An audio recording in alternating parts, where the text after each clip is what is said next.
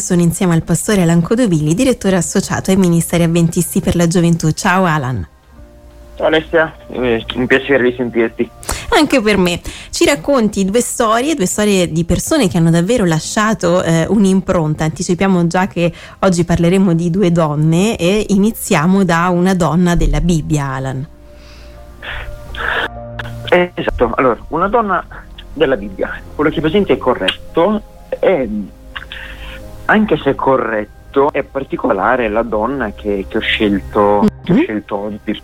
Perché dico è particolare? Perché la donna che vi presento si trova in, um, in un libro, si trova nell'Antico Testamento ed è il libro di Giosuè uh-huh. e la donna in questione è una prostituta. Ah sì, perché abbiamo le prostitute nella Bibbia, Alessia? Sì, eh sì. l'abbiamo, ed è anche la protagonista della nostra storia. Uh-huh. Si chiama Rab e, e abitava in una, in una, città, credo famosa per, per alcuni, che è la città di Gerico.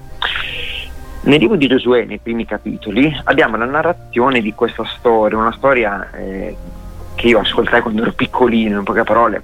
Il popolo di Israele eh, voleva invadere quella che era Gerico, Gerico aveva delle mura molto alte, molto spesse, che rendeva la città quasi eh, inespugnabile. Uh-huh vi invito a leggere i capitoli, troverete una strategia molto bella e anche eh, molto dettagliata.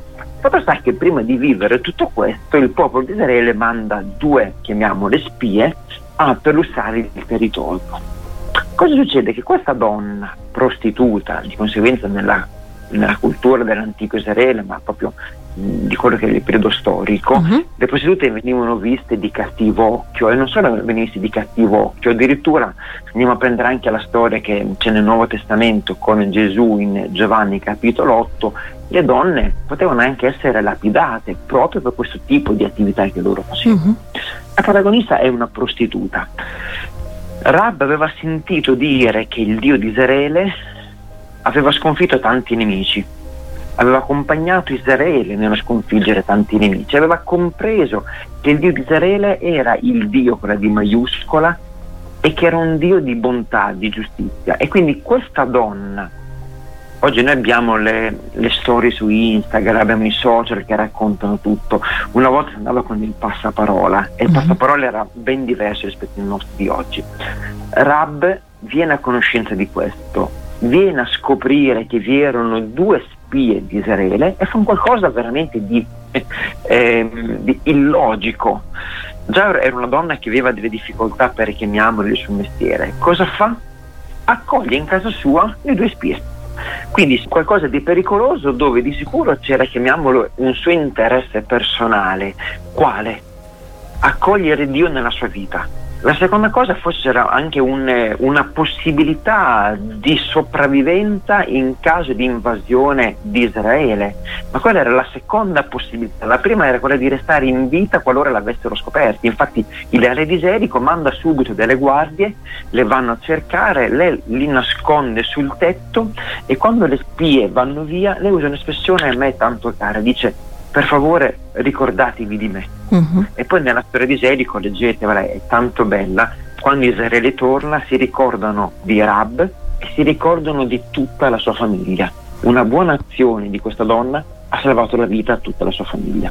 Ecco, quindi una donna sicuramente coraggiosa, Rab, tra poco parleremo eh, ancora di un'altra donna, diciamo scopriremo di chi si tratta, la sua storia è più vicina ai nostri, ai nostri giorni rispetto a quella di Rab, ci sarà con me sempre il pastore avventista Alan Codovigli, intanto ascoltiamo un brano. Io sono Alessia Calvagno, sono insieme al pastore avventista Alan Codovigli eh, che ci sta raccontando delle storie di persone che hanno lasciato un'impronta.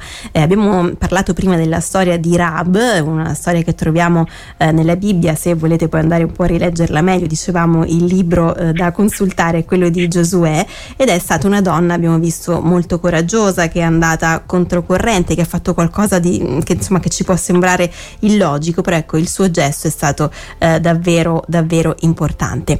Ecco Alan, eh, parliamo adesso di un'altra storia più vicina ai nostri giorni dicevamo prima, l'avevamo annunciato, si tratta sempre di una donna. Esatto, siamo ehm, di fronte ad una donna che eh, possiamo dire più vicina ai nostri giorni, anche se La donna in questione era nata nel 1905, mm. possiamo dire più di un secolo fa, eh sì. ma è venuta a mancare nel 2010 alla veneranda età di 105 anni, quindi davvero una vita molto molto ricca. Sì. Allora, donna francese di nome André, lavorava in un, eh, in un salone di, di bellezza e tutti la ricordavano come una signorina, una ragazzina tanto educata, tanto gentile che accoglieva i clienti sempre con, eh, con un grandissimo sorriso. Peccato che in quegli anni eh, scoppiò la seconda guerra mondiale, guerra che sappiamo tutti quanti bene quello che ha portato mm-hmm. e dove ha anche portato non solamente l'Europa ma il, il mondo intero. Sì. André, il cognome è essendo francese, eh, scrive eh, Pil, ma eh, di sicuro in francese la pronuncia è completamente diversa, comunque la trovate come André Pil, e è stata una, una, combattente della resistenza francese. Perché della resistenza?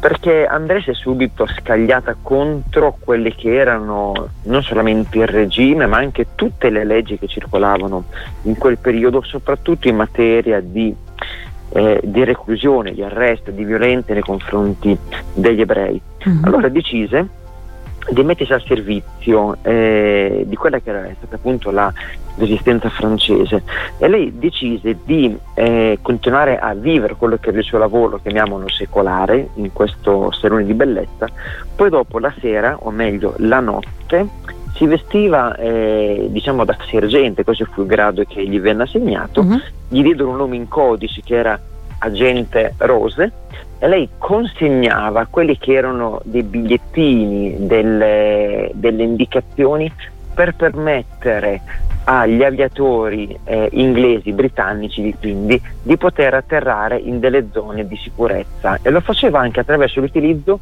di quelle che noi oggi definiremo delle piccole lanterne, delle piccole candele e quindi gli aviatori ormai sapevano dove poter atterrare in sicurezza.